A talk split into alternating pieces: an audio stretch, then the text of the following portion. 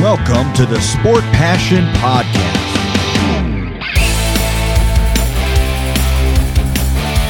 And here is your host, Lars Marendorf.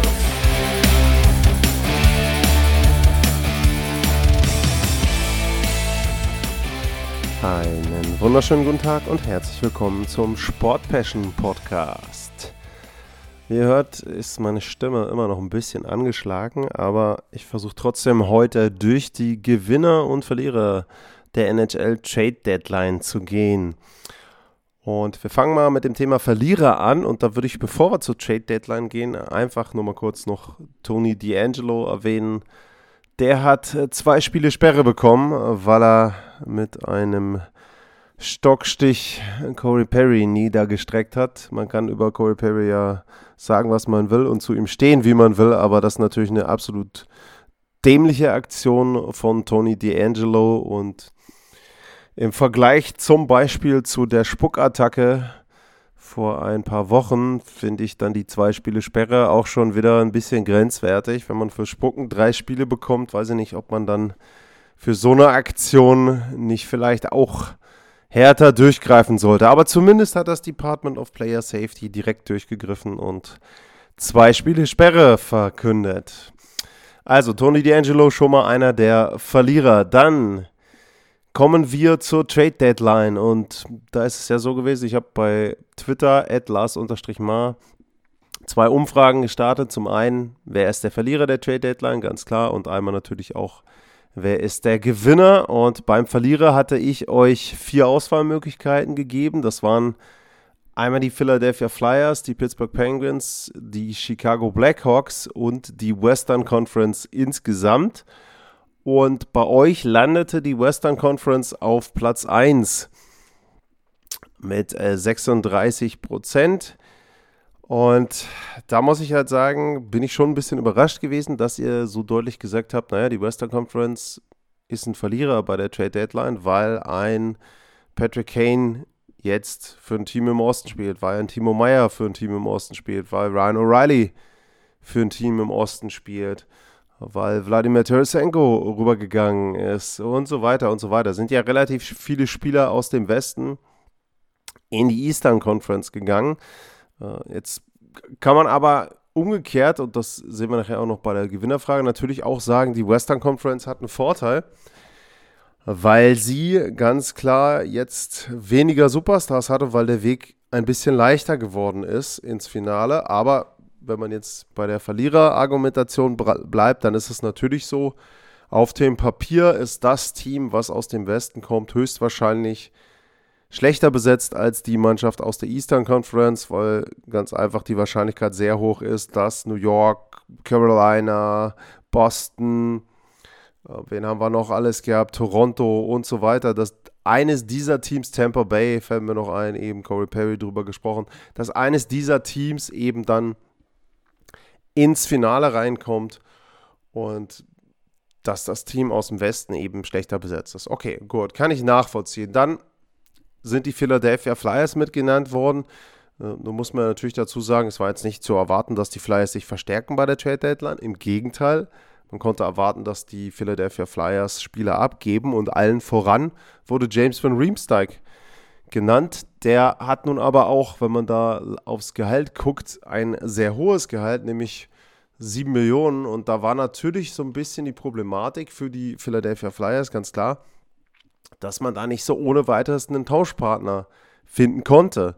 Trotzdem war es ja auch so, dass auch andere Teams mit hohen Gehältern in der Lage waren, dann zumindest irgendeinen Gegenwert für ihre Spieler dort ja, zu erzielen. Und da ist es leider so gewesen für die Philadelphia Flyers, dass Chuck Fletcher da keinen Tauschpartner gefunden hat. Dann ist es so, wenn man auch weiter durchguckt durch die anderen Spieler. Es gab ja auch Gerüchte um äh, Ivan Provorov, dass der auch irgendwo hingehen könnte. Ähm, das ist halt eben auch ein Spieler, wo du sagst, vielleicht, naja, um, da, den wollen wir vielleicht loswerden, aber auch da ist es natürlich so, 6,75 Millionen, also etwas unter den 7 Millionen von Van Riemsdyk, die wirst du nicht so ohne weiteres los. Und Dementsprechend kann ich schon die Enttäuschung nachvollziehen und wenn man sich auch die Trade oder die, die Draft Picks anguckt in den nächsten Jahren bei den Flyers, dann sieht das sicherlich schlechter aus als bei manch anderem Team da unten drin. Ähm, ich glaube aber gar nicht, dass das große Problem der Flyers unbedingt die Trade Deadline ist, sondern einfach dieses Gesamtkonstrukt, das passt überhaupt nicht zusammen. Ähm, da gärt und rumort es an jeder Stelle. Ähm, wenn man einfach sich anguckt, Joel Farabee und äh, Travis Sanheim, Sanheim hat einen Vertrag, der geht erst ab nächstem Jahr los über 6,25 Millionen und der Vertrag geht dann am Ende bis 2031. Also das sind noch sieben, acht Jahre Vertrag dann, die er hat. Und dementsprechend muss man da schon gucken, das ist ein Cornerstone und der kommt anscheinend gar nicht mit John Tortorella zurecht. Also ich will das jetzt nicht weiter ausführen, keine Folge über die Flyers machen, aber ich glaube, das größere Problem der Flyers ist nicht unbedingt die Trade Deadline gewesen, sondern einfach der Kader im Verhältnis zum Trainer. Kevin Hayes war ein Spieler, über den habe ich während der Saison gesprochen und so weiter. Joel Farabee habe ich genannt. Da ist ein Problem da zwischen John Tortorella und Teilen der Mannschaft. Und das hättest du auch durch einen Trade von Van Riemsdyk, äh, von James Van Riemsdyk nicht lösen können. Aber natürlich wäre es so gewesen, sie hätten sich ein paar Assets holen können dafür und auch zeigen können, dass wir gewillt sind, auch Spielern ja einen Weg zu geben, also eine Chance zu geben, denn auch für Van Riemsdyk wäre es ja nochmal eine Möglichkeit gewesen, für einen Contender vielleicht zu spielen. Dann habt ihr noch ein weiteres Team aus der Eastern Conference bei den Verlierern mit dabei gehabt. Das waren die Pittsburgh Penguins. Und die haben allerdings bei der Abstimmung am wenigsten äh, Stimmen erhalten. Und bei den Penguins ist auch zu sagen, äh, dass sie eine komische Trade-Deadline hatten, weil sie einfach ja so ein bisschen vielleicht auch gegen den Trend gearbeitet haben, teilweise hat man versucht, schneller zu werden, auch teilweise ein bisschen jünger zu werden, manche Teams. Natürlich braucht man Erfahrung, gar keine Frage. Allerdings ist es schon so, wenn man sich dann anguckt, welches Team braucht denn Erfahrung, dann hätte ich jetzt nicht unbedingt die Pittsburgh Penguins als eine Mannschaft gesehen, die sich Spieler holen muss, die erfahren sind. Aber mit Granlund, der ist 31, Kulikov 32 und Nick Bonino 34, haben sie sich jeweils Spieler über 30 geholt und in den Kader dann reingeschaut, dann passt das natürlich ins Gesamtbild mit rein, denn der Kader hat einfach sehr, sehr viele Spieler, die an der Grenze zu 30 sind oder über 30. Selbst ein Jake Günzel ist ja schon 28. Also wenn man einfach die Jahre mal durchgeht, bei den, bei den Stürmern Günzel 28, Raquel 29, dann kommt noch äh, Danton Heinen mit 27 und Drew O'Connor mit 24. Und alle anderen sind über 30. Jeff Carter 38, äh, Morgan 36, Crosby 35. Also das ist schon sehr, sehr alt und in der Verteidigung sieht das nicht viel anders aus. Ähm, Joseph ist 23, äh, Patterson ist 26 und auch da der Rest ist über 30. Jeff Petrie, Chris Letang, beide 35. Also pff, im Tor hast du 31 und, und, und 27.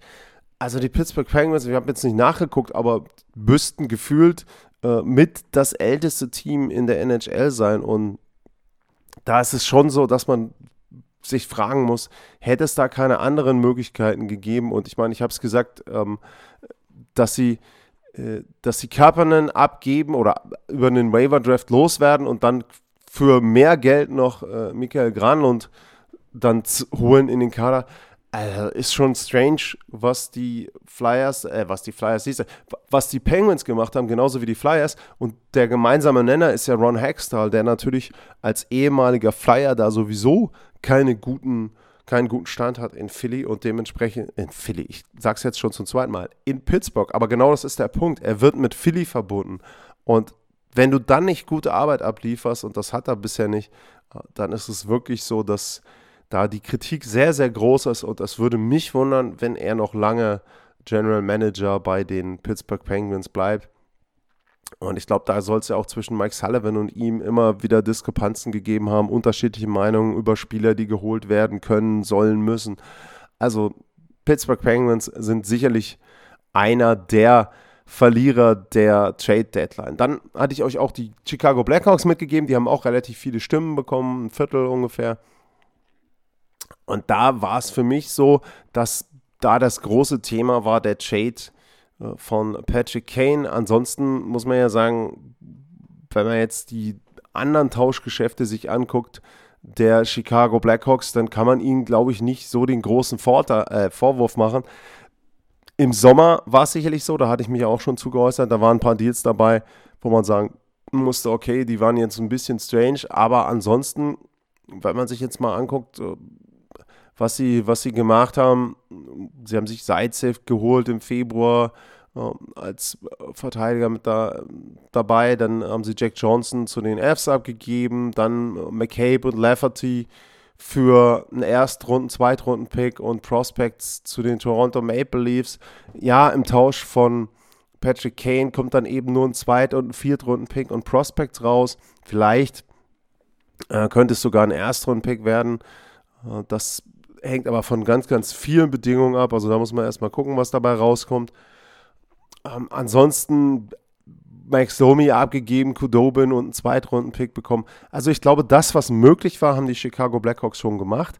Und bei dem Patrick Kane-Deal ist es so, er hatte das Heft des Handelns in der Hand. Er konnte genau sagen, ich möchte zu dem Verein. Und das hat er gemacht. Er hat ihnen nicht mal eine Liste gegeben, sondern hat gesagt, ich will zu den New York Rangers. Damit war eingeschränkt, was die Chicago Blackhawks machen konnten.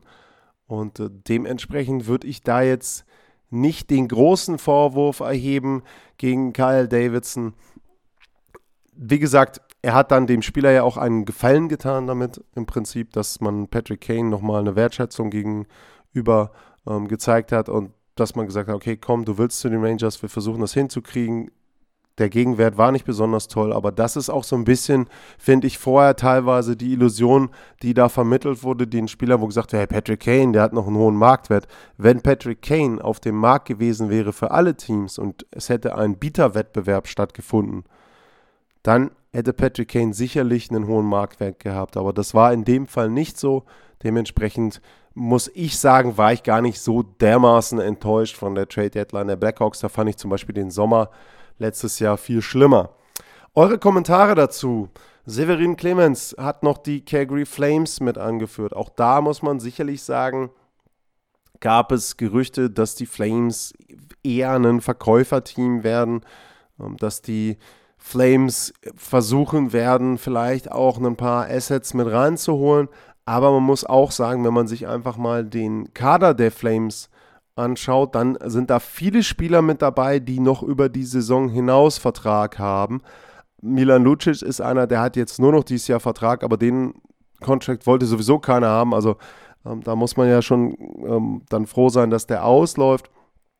Dass er dann weg ist. Nick Ritchie im Tausch gegen seinen Bruder gekommen, okay. Aber ansonsten, glaube ich, war nicht so viel möglich für die Calgary Flames. Denn, wie gesagt, der Kader ist in diesem Jahr sicherlich deutlich unter den Erwartungen geblieben, aber ich glaube, sie wollen einfach dem Team nochmal eine Chance geben. Sie hatten ja nur notgedrungen im letzten Jahr sehr, sehr viele Veränderungen. Es war ja nicht die Idee der Calgary Flames, dass ein Goodrow geht, dass ein Kitschak geht, dass Jonathan Huberdeau jetzt komplett unter den Erwartungen geblieben ist, ist auch nicht etwas, was man direkt vorher erwarten konnte. Sicherlich ist bei Daryl Sutter so, dass die Zahlen ein bisschen nach unten gehen, tendenziell vielleicht. Auf der anderen Seite kannst du natürlich sagen, die beiden genannten Spieler, die gegangen sind von mir, ähm, ja, die haben im letzten Jahr auch sehr gut gepunktet. Also irgendetwas hat dies Jahr nicht funktioniert bei den Calgary Flames, aber da direkt jetzt zu wissen, was das war, hm, und Vielleicht war es auch cleverer zu sagen, komm, ähm, wir verkaufen jetzt nicht irgendeinen Spieler hier für ein Apple und ein Ei, der noch zwei Jahre Vertrag hat, der vielleicht im nächsten Jahr dann doch günstiger ist, weil er doch wieder gut spielt und ärgern uns im Nachhinein. Ähm, sicherlich enttäuschend die Saison bei den Flames, aber vielleicht ist es dann manchmal besser, einen kühlen Kopf zu bewahren, anstatt da wirklich alles zu verkaufen. Wer wurde noch genannt? Stefan Meyer hat nochmal Western, aber da sich die East-Teams sehr gut verstärkt haben und eh schon besser sind, wird das erst gegen Ende der Playoffs relevant. Brutale Auslese der besten Teams im Osten und Easygoing im Westen. Jein, natürlich brutale Auslese, gar keine Frage. Habe ich ja auch schon ein paar Mal erwähnt, dass ich mich auf mehrere Serien, Serien da im Osten freue. Nur im Westen easygoing, naja, ich sag's jetzt mal so, es ist genauso eine Auslese, vielleicht auf einem etwas anderen Niveau.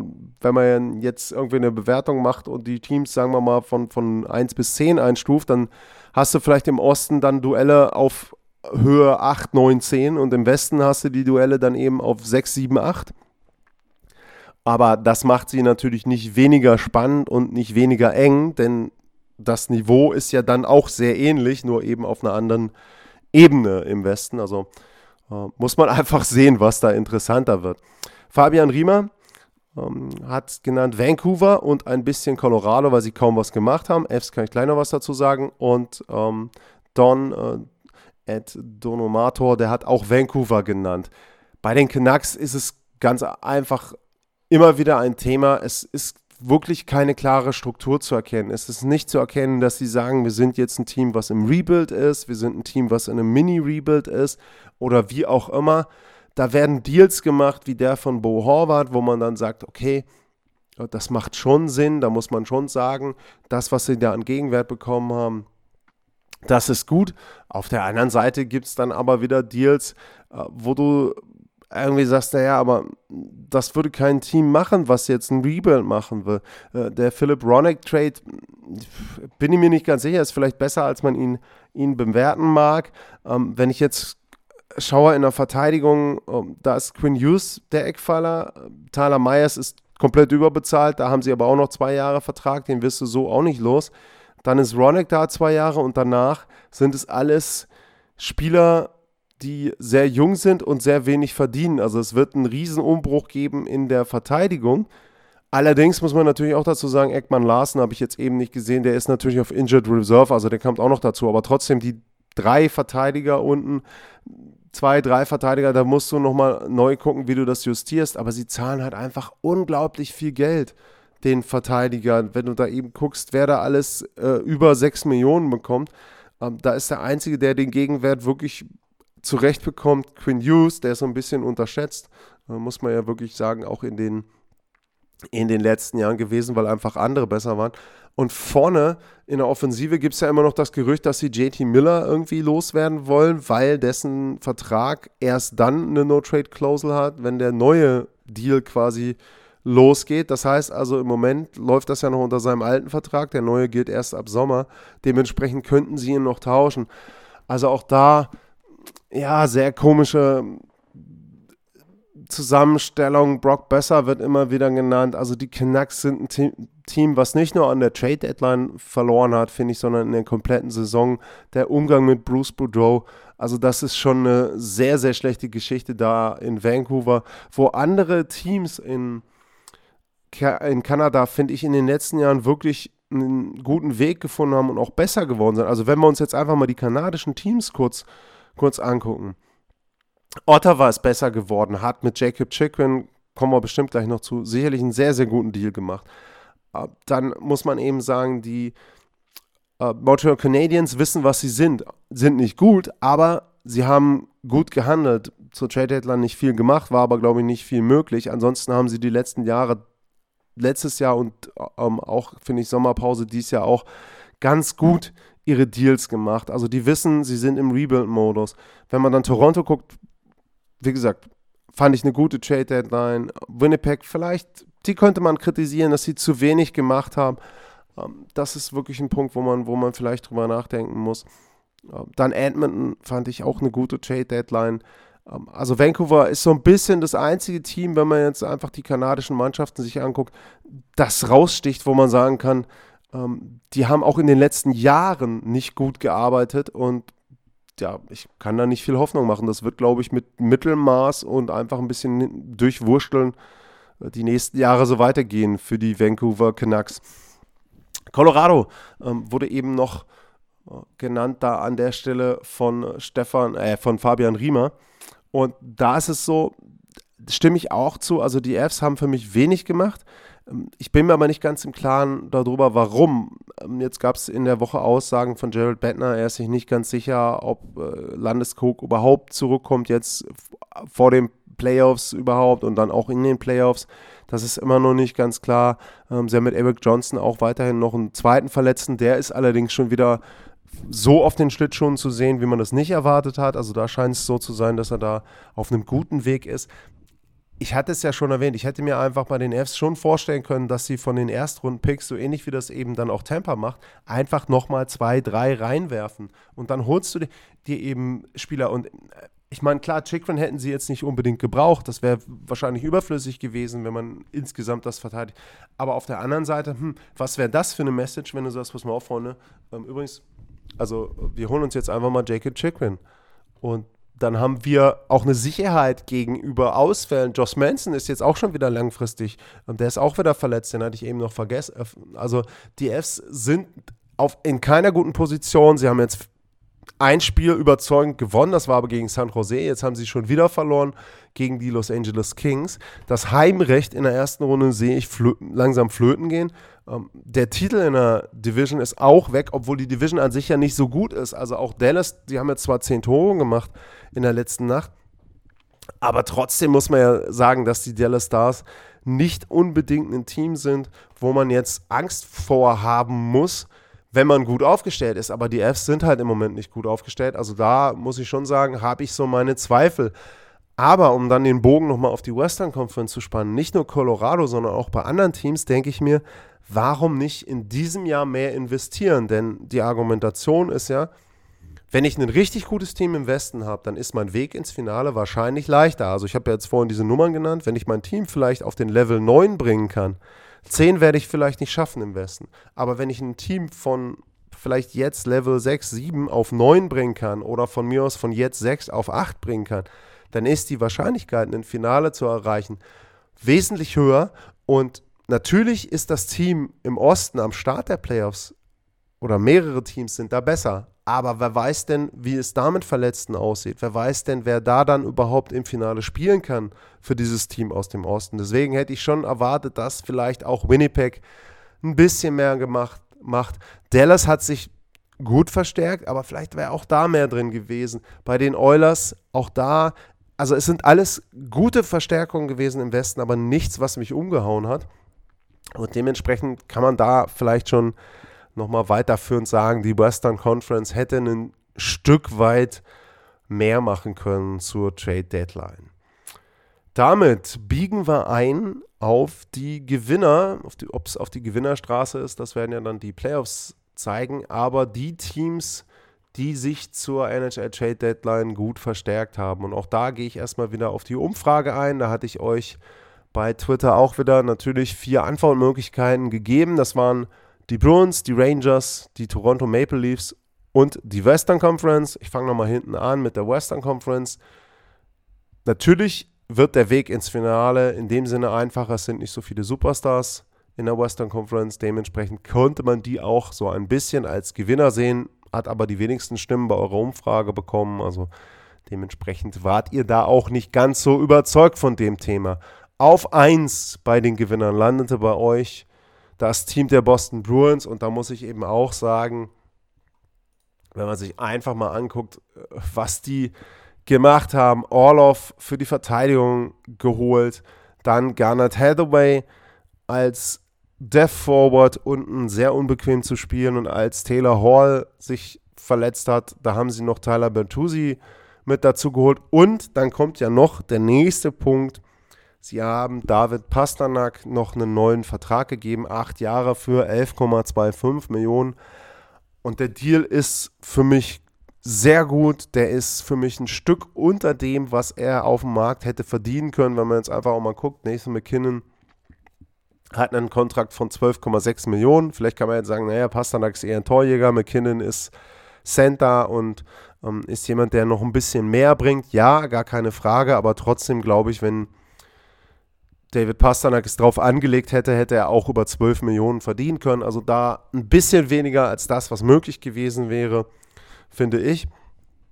Und deshalb ja, die Boston Bruins ein ganz klarer Gewinner und wie gesagt mit den Deals in der Verteidigung nochmal einen draufgepackt, einen auf die Schippe draufgepackt. Also wenn die vorher auf Stufe 9 waren oder 9,5, dann sind sie jetzt auf 10 Und da sind sie auch als einziges Team der Liga, also mit Abstand wirklich das beste Team. Ich habe mich, kann ich nur noch mal wiederholen, komplett verschätzt im Sommer, aber da war ich zum Glück, muss ich dann ja für mich sagen, nicht der Einzige. Ich habe nicht gedacht, dass die Bruins so gut sind. Es gab viele Fragezeichen mit den Verletzten vorher. Einen Punkt will ich anführen, weil immer auch überall jetzt so gesagt oh, Boston Top-Favorit und so weiter. Linus Ulmark hat die Erfahrung von zwei Playoff-Spielen. Und ja, mir ist schon klar, dass der Kader exquisit besetzt ist und dass es dann vielleicht egal ist. Aber ich würde trotzdem diesen Faktor nicht außen vor lassen und ich würde den Faktor auch nicht außen vor lassen, wenn er in der ersten Runde einen Sweep hat gegen irgendein anderes Team mit zwei Shutouts. Für Linus Ulmark und für das Goaltending der Boston Bruins geht es los in Runde 2, würde ich sagen. Denn Runde 1 kriegen sie irgendeins der Wildcard-Teams Islanders wären vielleicht unangenehm zu spielen, was auch immer da rauskommt.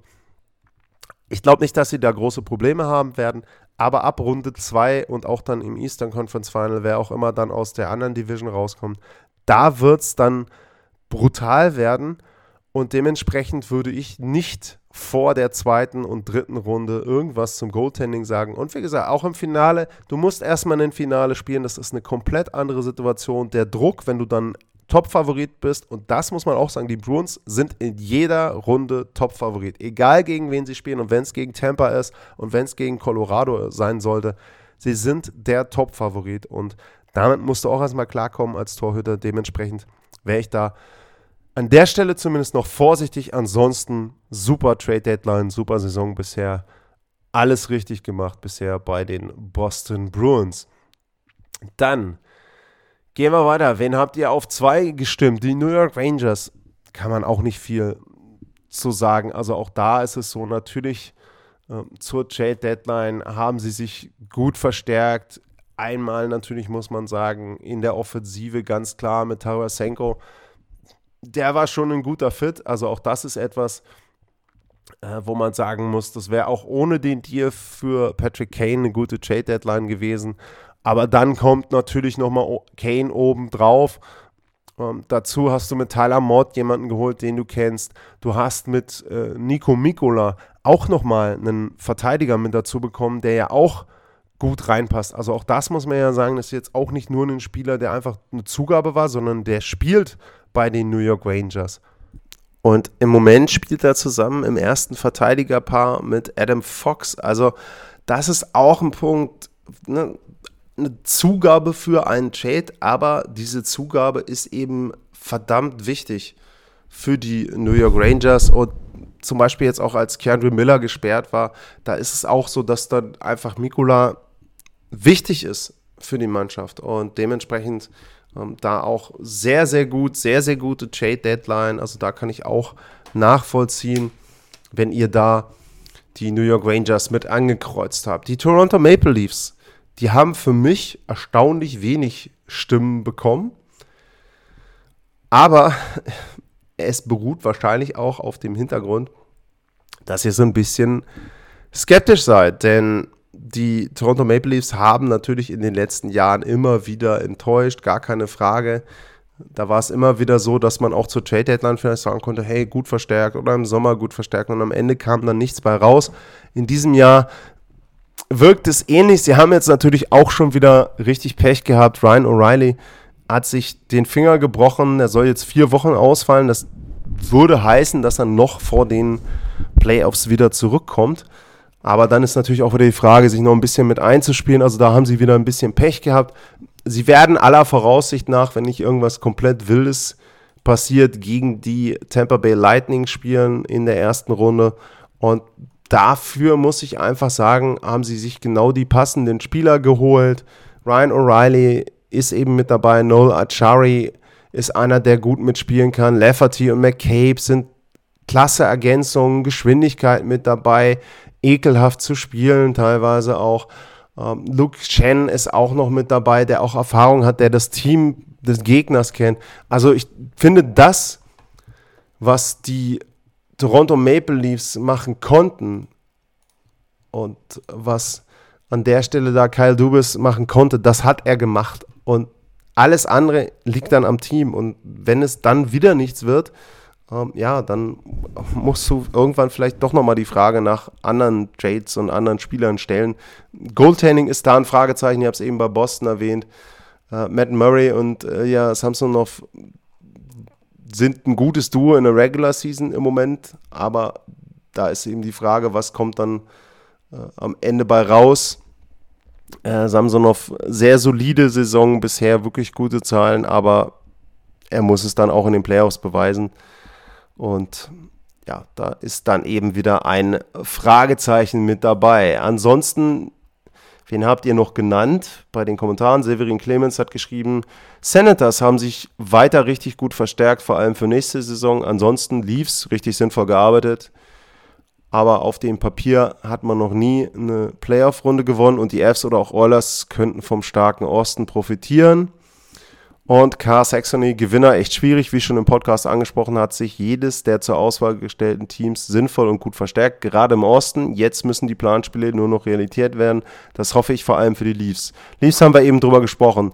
Die Ottawa Senators, die haben natürlich eine gute Trade-Deadline gehabt, weil sie sich Jacob Chikrin geangelt haben und dafür auch nicht das bezahlt haben, was die Jahre vorher angekündigt wurde. Sie haben damit einen soliden Nummer 1, Nummer 2 Verteidiger, je nachdem, wie sie es aufstellen wollen, sich geholt und sind da dann eben auch entsprechend gut aufgestellt. Sie werden vielleicht die Playoffs erreichen, ist auch immer noch eine kleine Chance. Ich gucke mal einmal auf die, auf die Standings, wie es jetzt gerade im Moment aussieht. Da haben sie 70 Punkte, das sind vier hinter den Penguins, sind aber zumindest mal dicht dran.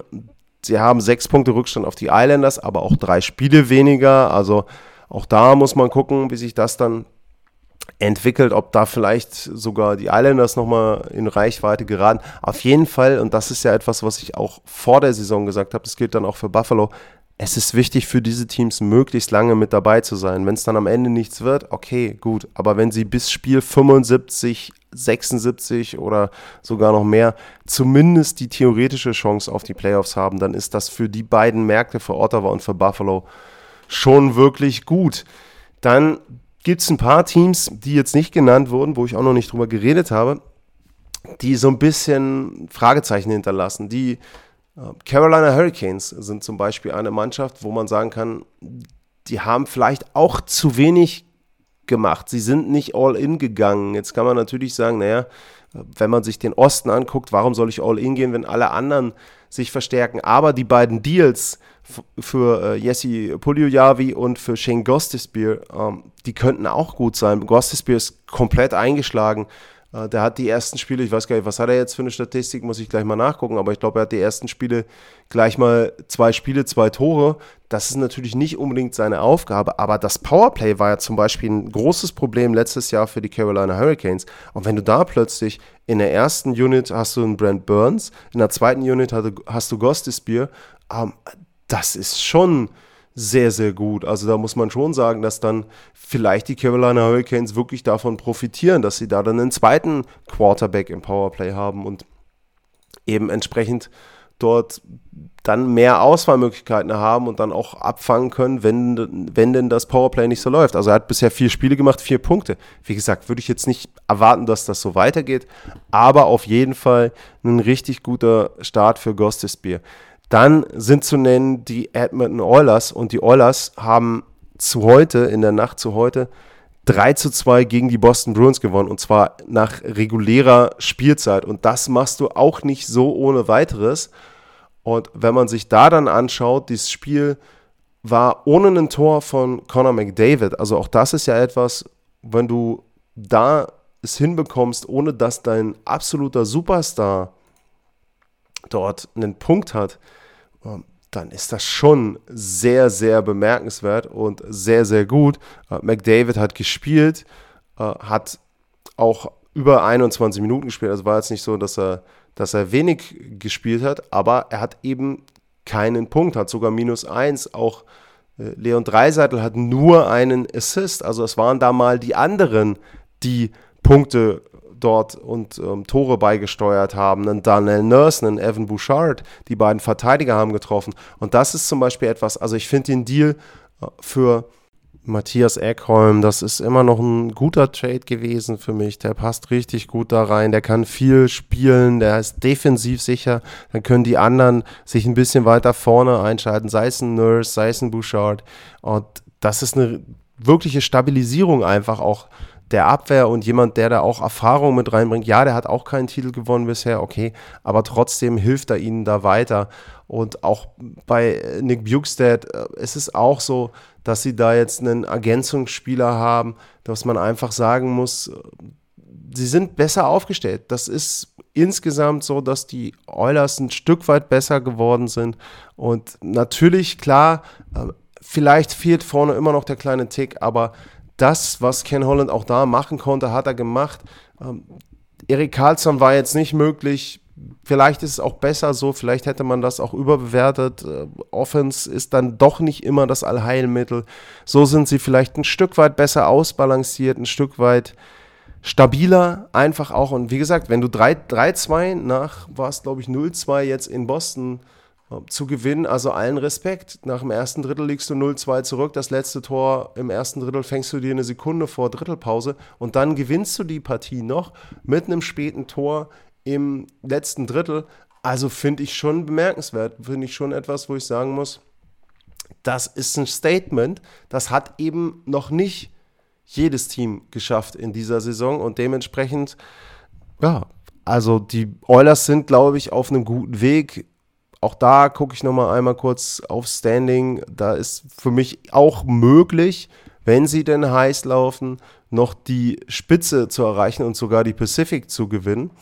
Denn äh, sie haben jetzt im Moment vier Punkte Rückstand. Vegas hat zwar ein Spiel mehr, aber trotzdem vier Punkte sind jetzt auch nicht so viel auf die Eins. Und wenn du dann wirklich auf Eins einlaufen kannst, erstmal in deiner Division, und wenn du dann vielleicht noch ein bisschen Glück hast und du gewinnst sogar die Western Conference, was die reguläre Saison betrifft, und du hast Heimrecht durchgehen, auch das wäre ja ein richtiger Vorteil. Also ich glaube, die Oilers können nochmal einen kleinen Lauf starten, auch in Richtung der Playoffs und vielleicht dann auch so einen Lauf in den Playoffs hinlegen, wie sie es im letzten Jahr geschafft haben. Also Oilers, fand ich, hatten auch eine gute Trade-Deadline.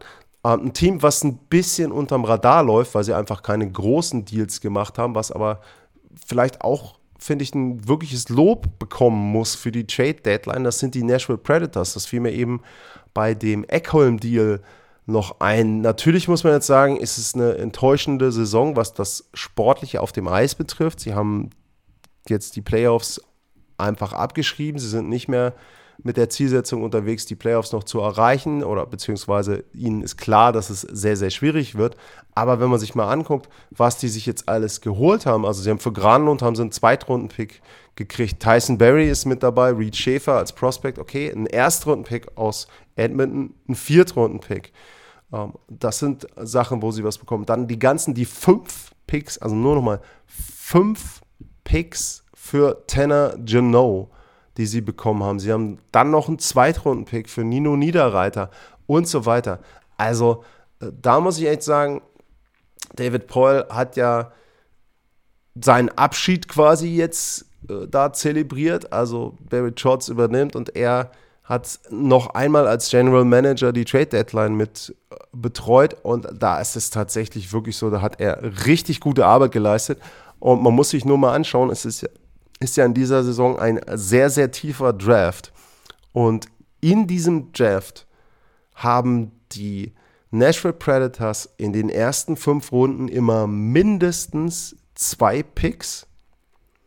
Und insgesamt haben sie in den fünf Runden, in den ersten fünf, zwölf Picks in dieser Saison. Jetzt kann man natürlich noch überlegen, ob man da den einen oder anderen Pick tauscht aber sie haben zwölf Picks. Im nächsten Jahr haben sie auch in der zweiten Runde nochmal drei. Das Jahr drauf zwei Erstrunden-Picks, weil ja der von Tampa dann kommt. Also das ist schon wirklich sehr, sehr gutes Draftkapital, was sie da haben. Und das ist zum Beispiel etwas für mich ein bisschen als Gegenbeispiel zu Vancouver.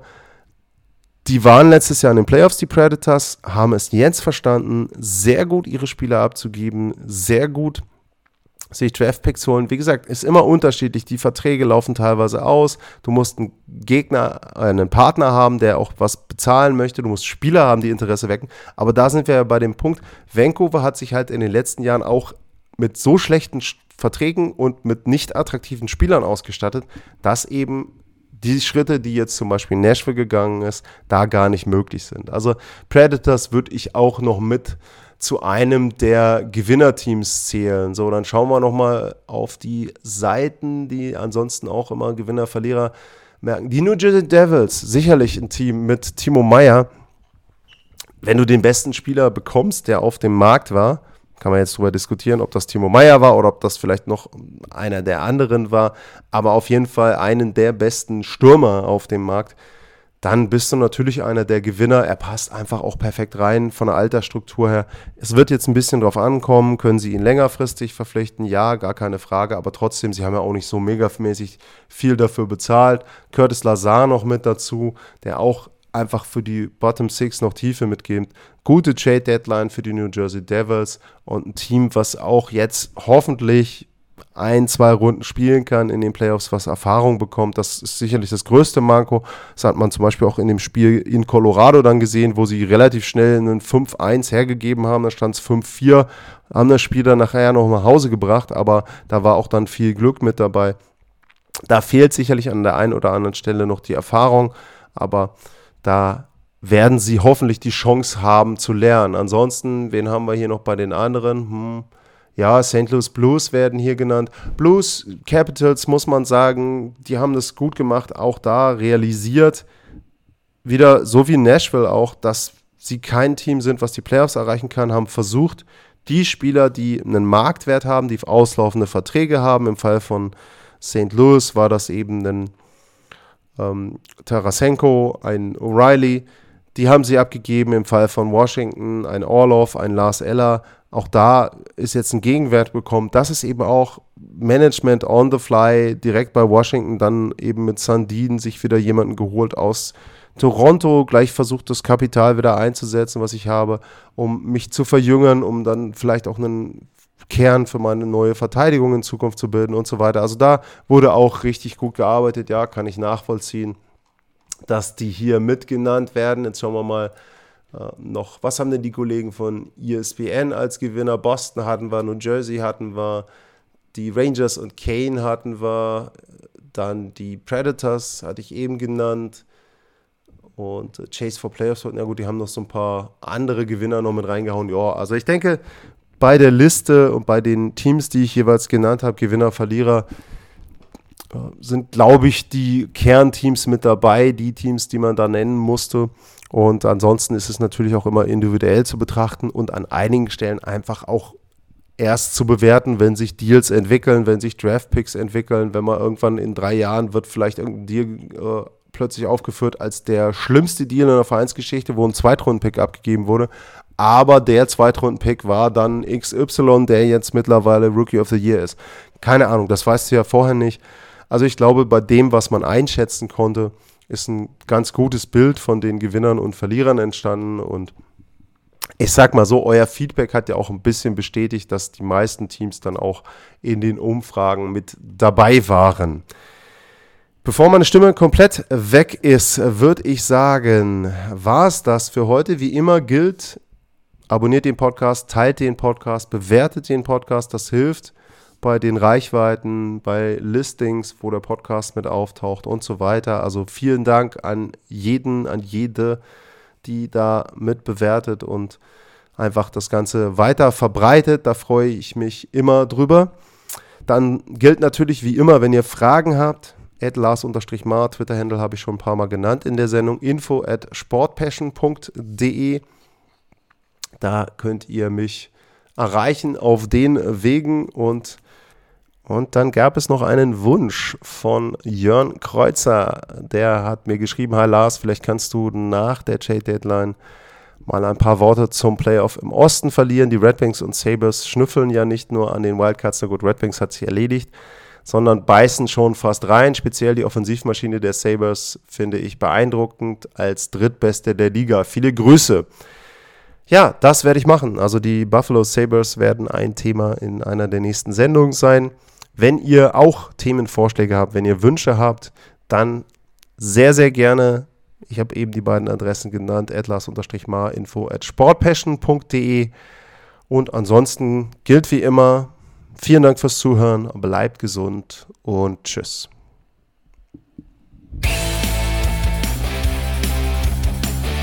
Sportliche Grüße. Das war's, euer Lars.